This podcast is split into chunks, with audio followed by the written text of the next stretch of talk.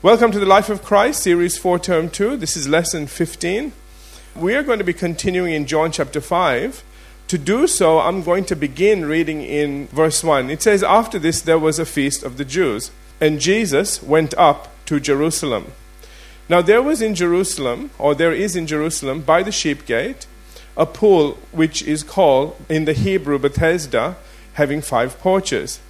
In these lay a great multitude of sick people, blind, lame, paralyzed, waiting for the moving of the water. Verse 4 For an angel went down at a certain time into the pool and stirred up the water. Then whoever stepped in first after, stirring, after the stirring of the water was made well of whatever disease he had.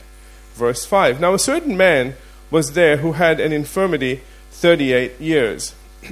when Jesus saw him lying there, and knew that he had already been in that condition a long time, he said to him, Do you want to be made well? The sick man answered him, Sir, I have no man to put me into the pool when the water is stirred up, but while I am coming, another steps down before me.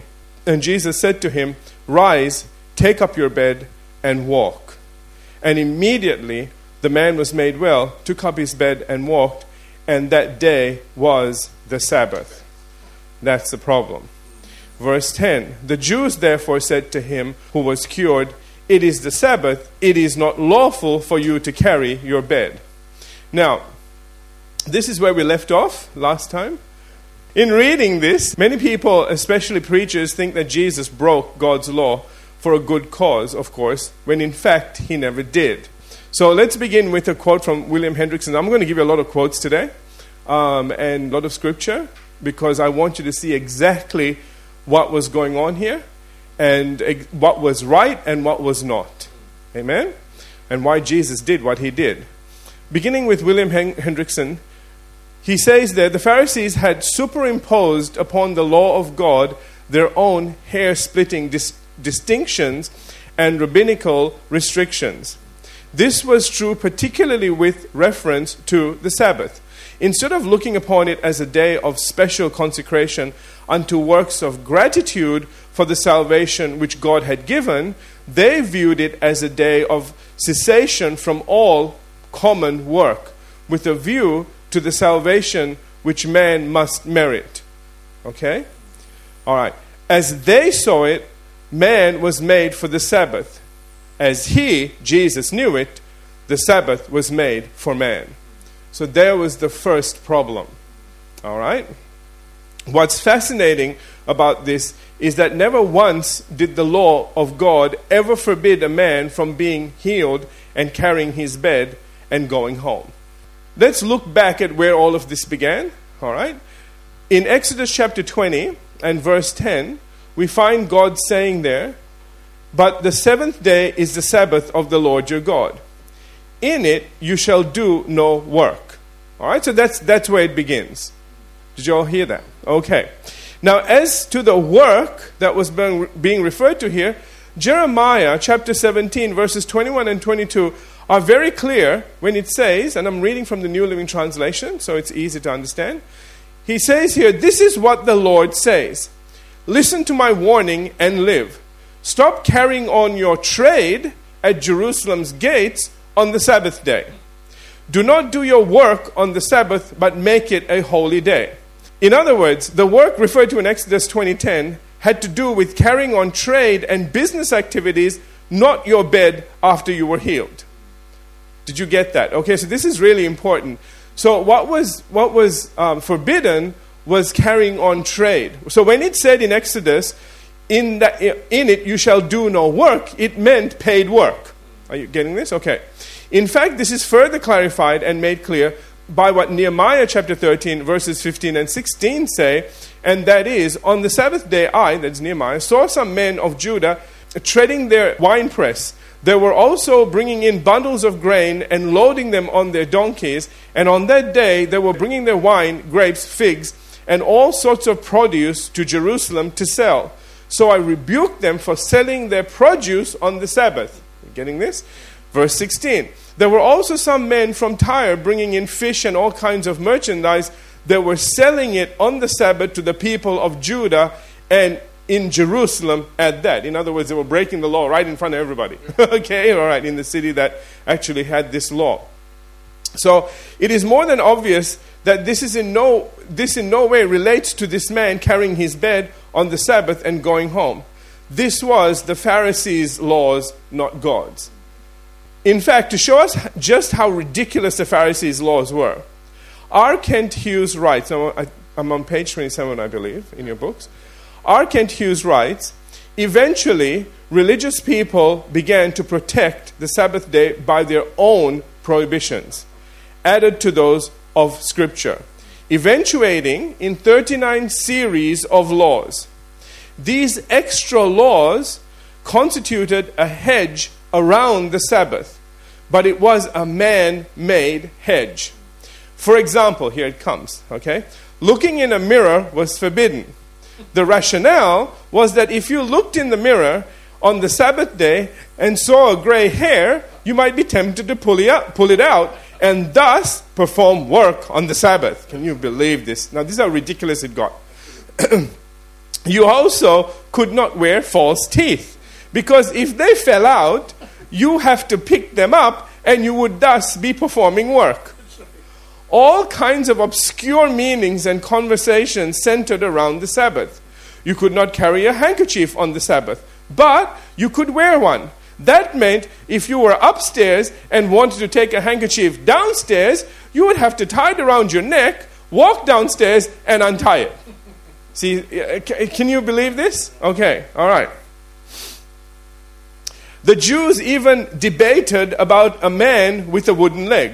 Namely, if his home caught on fire, how ridiculous is this? Could he carry his wooden leg out of the house on the Sabbath? Further, because traveling was forbidden on the Sabbath, a journey was limited to 1,000 yards. But if you wanted to extend your walk, you could tie a rope at the end of your street as much as 1,000 yards away. You could then walk 1,000 yards further because you had extended your household by 1,000 yards. Then there was spitting. Here we go. You could spit on the Sabbath, but you had to be careful where you spit. Are you getting this now? Okay. I, I want to read all this to you. I was going to keep it up, and I thought, you know what? No, we need to do this. All right? So, you have to be, so again, you need to be careful where you spit if you spit on the dirt and then scuffed it with your sandal, you would be cultivating the soil and performing work. Wow.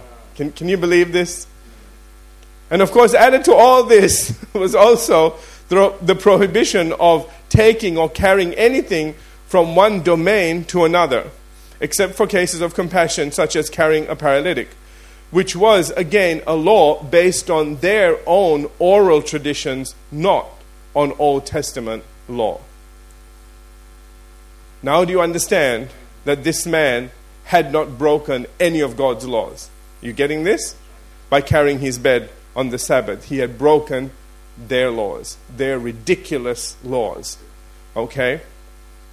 I also want you to understand something now. This is what their conversation centered around. This would be what their teachings centered around. This is why when Jesus came and started talking, talking to them about faith, trusting God, this is a new thing. They, they would be sitting there thinking, wow, this guy, this is, he's actually talking about things that make sense. It, things that actually matter.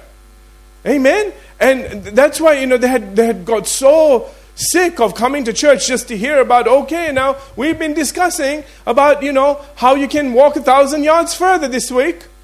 So if you tie a rope to your house and extend it out, you gotta, and everybody go, oh, okay, that's one more thing that we can do not to upset some, one of the rabbis. You see, th- this is what was going on. And the religion had got so bad. Do you understand now why they couldn't recognize Jesus? Do you get this? Remember what Jesus said about, you know, you count your mint and your, all your, your spices, you know, the 10%? And, and, and then you, you miss out on all the other things like mercy. It was one of the things that he listed. What is mercy? Having somebody healed on the Sabbath. Rejoicing that they can actually pick up their bed and walk. Not looking for somebody to persecute that heal them. Just, we'll, we'll get to another thing that will will will bring that out. And so it goes on to say in John chapter 5, verses 11 and 12. After this man was properly reprimanded for carrying his bed on the Sabbath, he answered them, that is the Jews, okay, verse 10, and said, He who made me well said to me, Take up your bed and walk. Then they ask, Who is this man? Or it literally says, Who is this fellow? You know, can you, can you hear it? Okay.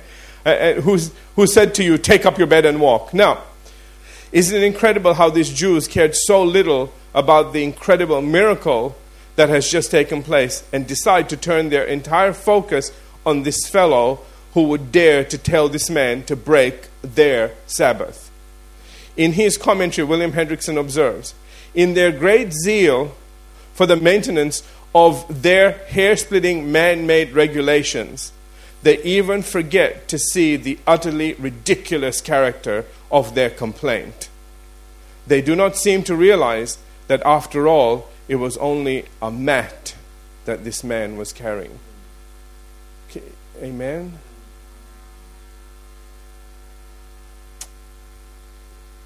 Let me talk to you for just a minute. This is what happens. Now, we, we might be looking at this and scoffing and going, wow, how can they even do that? But you look at churches today, and there are things going on today that are just as bad. There are people that are being persecuted for things that are outward. And people and the people that are doing it are sinning inwardly while persecuting someone for maybe the way they look or you know the, the kind of clothes they wear or just anything on the outside while not realizing their criticism in itself is a worse sin than whatever they are judging Amen? And this is exactly what is going on here. The Jews' criticism of Jesus is worse than what they believe, whatever laws they think he's broken. But it's interesting that they don't see that because they have set themselves as judge over all everything and everyone. When the Bible tells us that God is the judge. In fact, we're going to find out Jesus is going to say later on that all judgment has been put into his hands.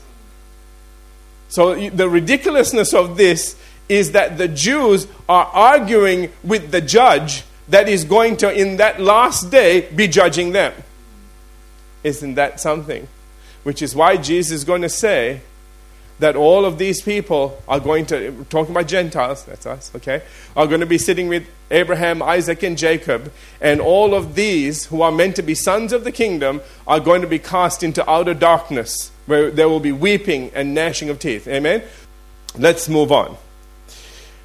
Added to this, D.A. Carson writes The Jews hear of the wonderful healing and of the formal breach of their code and are interested only in the latter the breach of their code. They think they see what is important, but in religious matters, there are none so blind as those who are always certain that they see. That's why you really need to be careful about how much you think you know. Amen. If you ever come to a place where you start judging people for whatever it is, can I say that right there is the place for you to stop and judge yourself?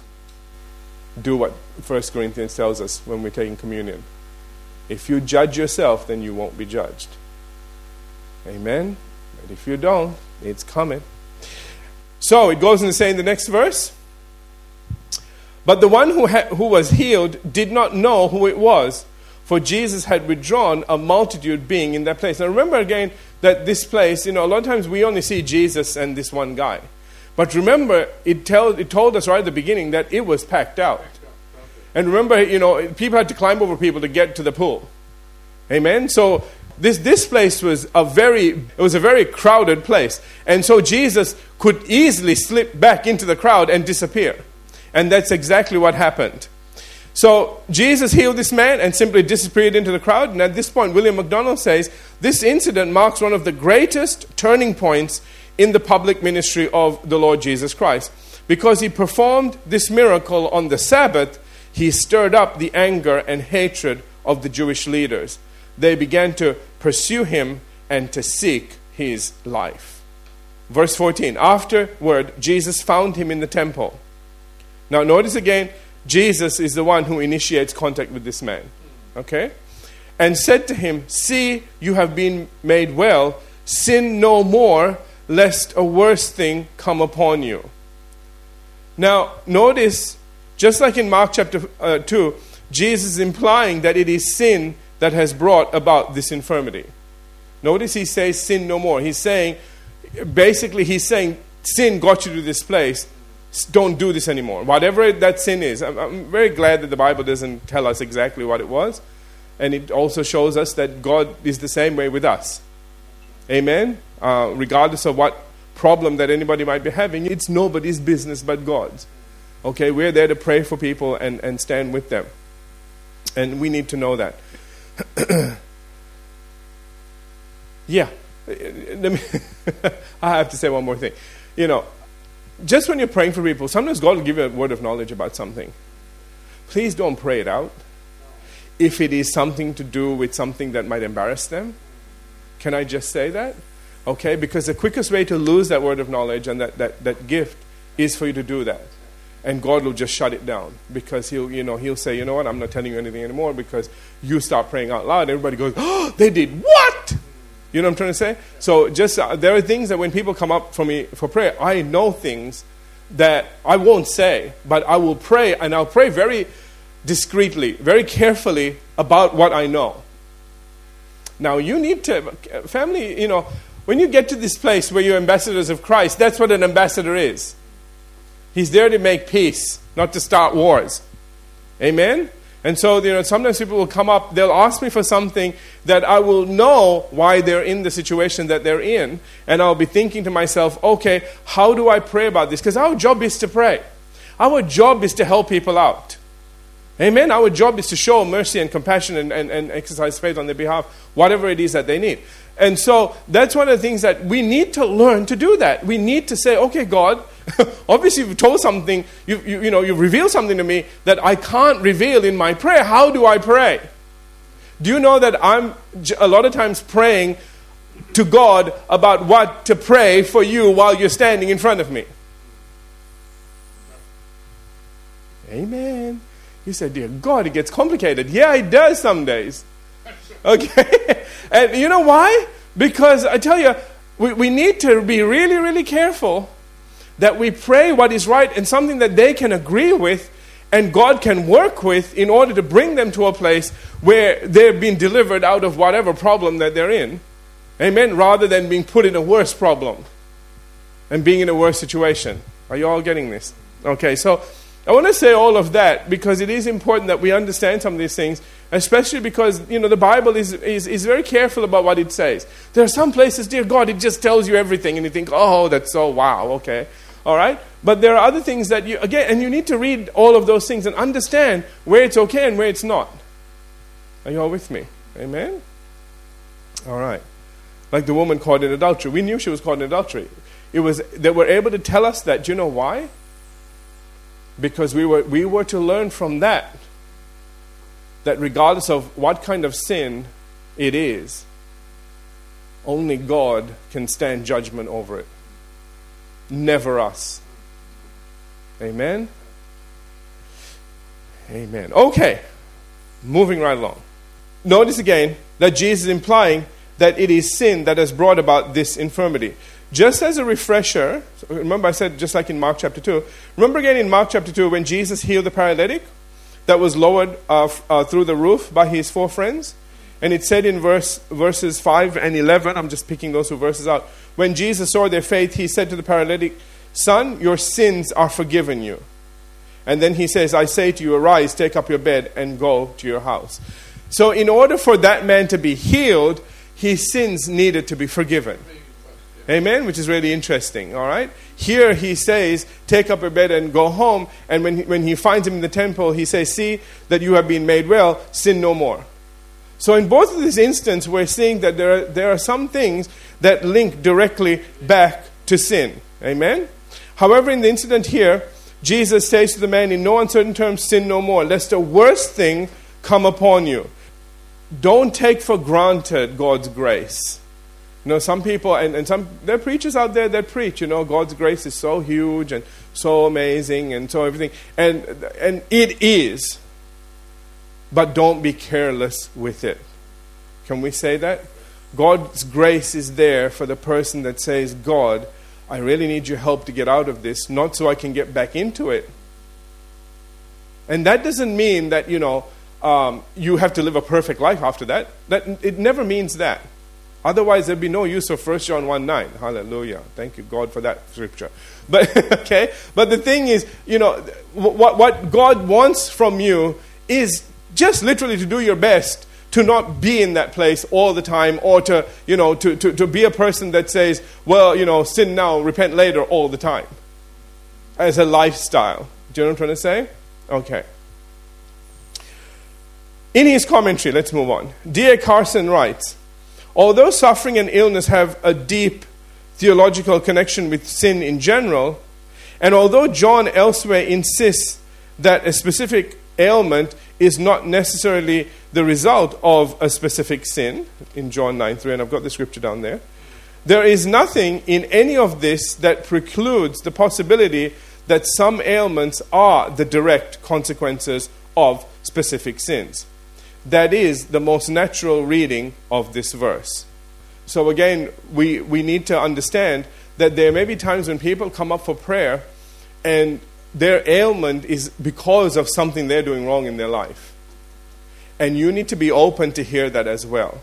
Because sometimes just praying for a person to be healed of something, all you're doing is trying to get rid of a consequence, yeah, of something they're doing. And what we need to do is get rid of what's causing it. Amen. If you can remove the cause, then the consequence won't be there. And so that's, that's one of the things that I, again, be careful how you do this. Okay, one of the things that I do is I will pray. If God reveals to me this is what's behind it, then I will pray. You know, let, us just say, the, what we're going to be looking at here, this man had no character. Which is the reason why nobody wants to help him into the, the pool. We're going to see that in a minute. I'm giving you something away right now because I want to make a point here. Okay?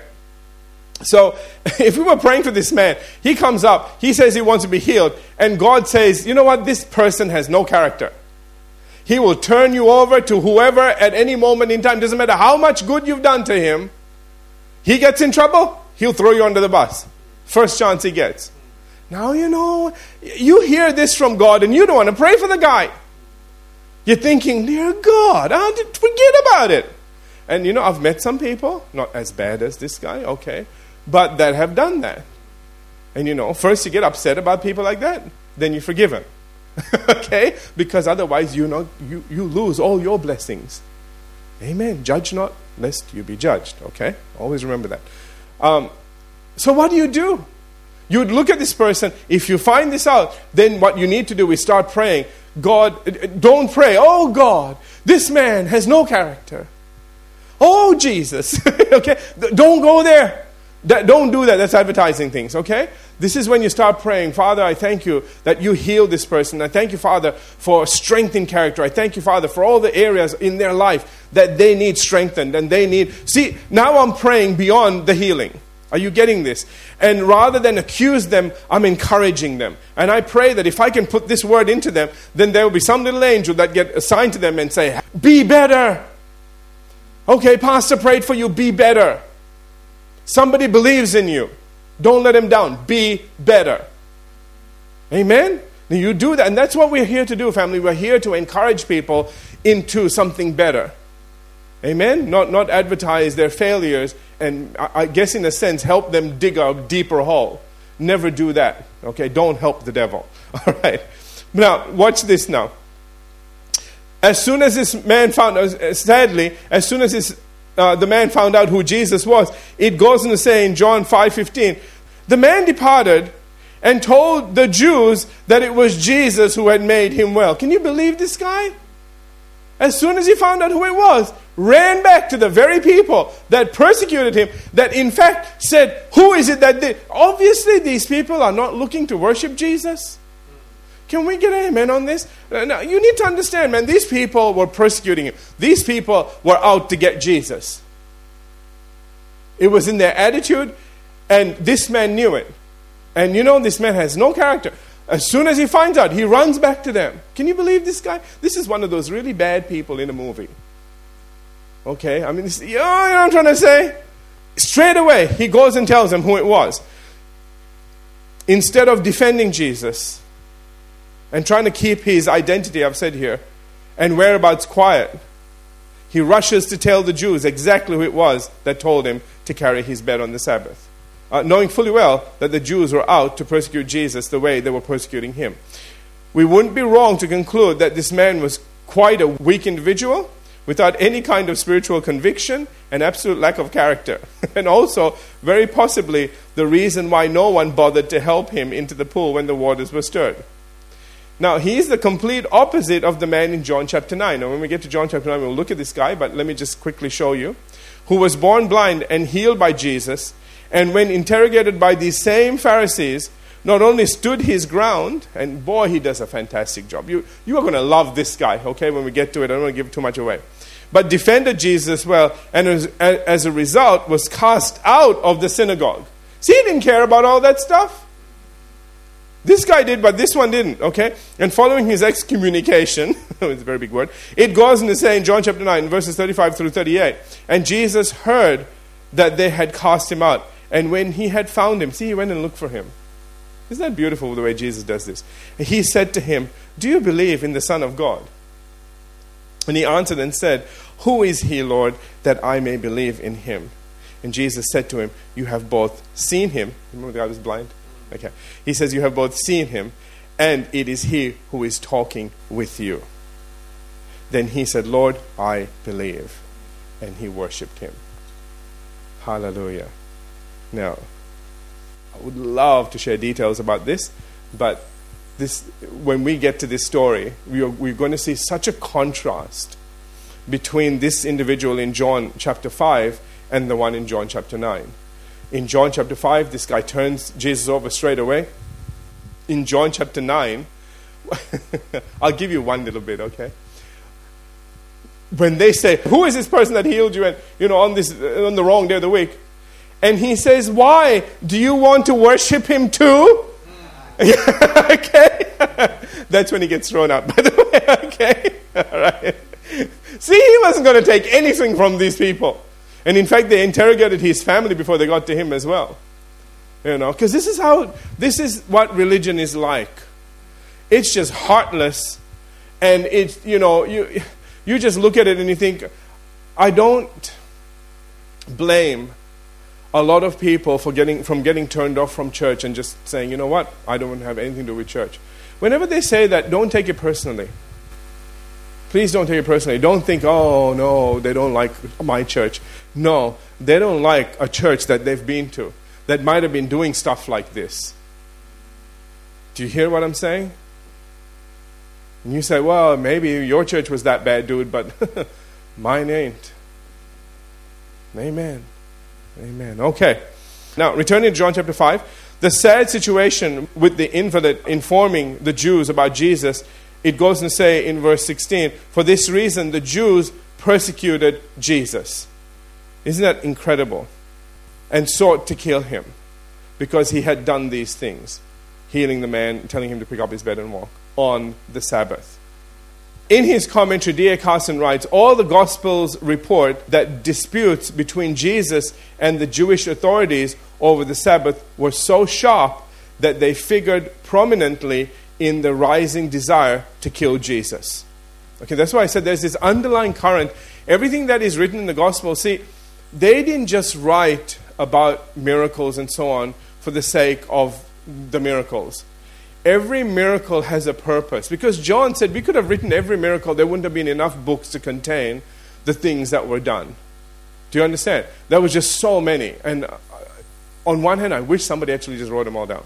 you know, only because, you know, just to gain some insights into some of the things that Jesus did, because depending on what he did, it's only John's gospel that brings out some things that the other gospels don't bring out. And again, I believe it's because of his, his unique perspective on Jesus, and I, you know, I, I hold to the view that he went to, you know, he went to heaven before he started writing all of this stuff, because he's got some views on things that only once you've been there, you begin to understand the relevance of some of the things that Jesus did that the other didn't write about. And that's why we, I, you know, every time I read this, I begin to see things that I'd never seen before.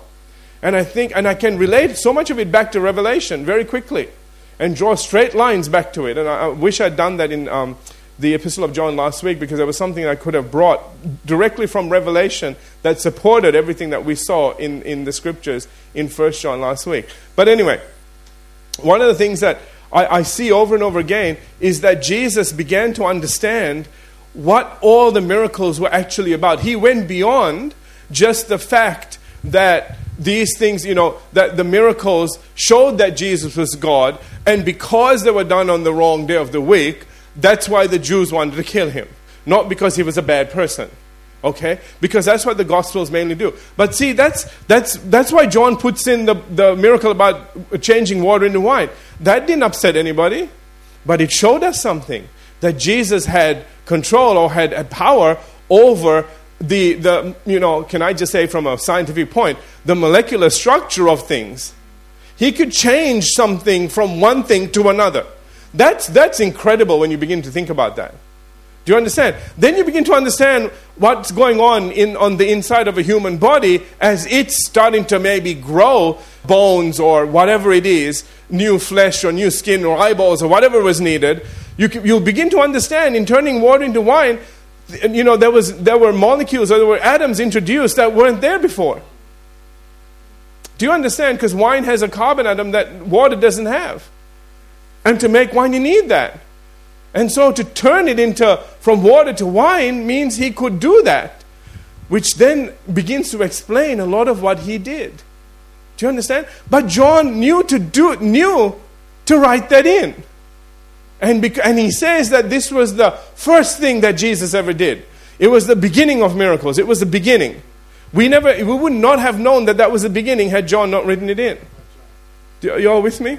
Okay. So that, that tells me a lot. You know, when I'm reading through the Gospel of John, I look for things now. okay, I've just I've learned to look beyond what's normal. I've learned to look for something that John is showing us that the other ones missed. A lot of times in the other Gospels, you know, Jesus will say, "Thy faith has made you whole," and so on and forth. Here, Jesus goes up to somebody who doesn't know him and heals him that takes, that takes away from thy faith has made you whole. All this guy wanted was somebody to carry him to the pool. You all with me? So he shows us things that goes beyond. And, I, and the more I look at it, the more I begin to understand, you know, what the Apostle Paul says, for with the heart man believes. And you begin to understand that the power was coming from his heart Things were changing as he willed them to change. And the Apostle John, some, John saw something beyond what the other um, apostles saw. Amen? As much as he understood that God spoke and created, he also understood that there was the, the power that caused all of that came from somewhere. Do you hear me? So it's not just your words that do work, it's what's behind your words that do the work. Are you all with me? Okay, that's why Jesus was very clear when he said, If you believe, whatever you say will come to pass, not just saying it. Amen. Okay, we need to stop there because I've got well over time. We'll come back and we'll have a shorter session in the next, in the next part.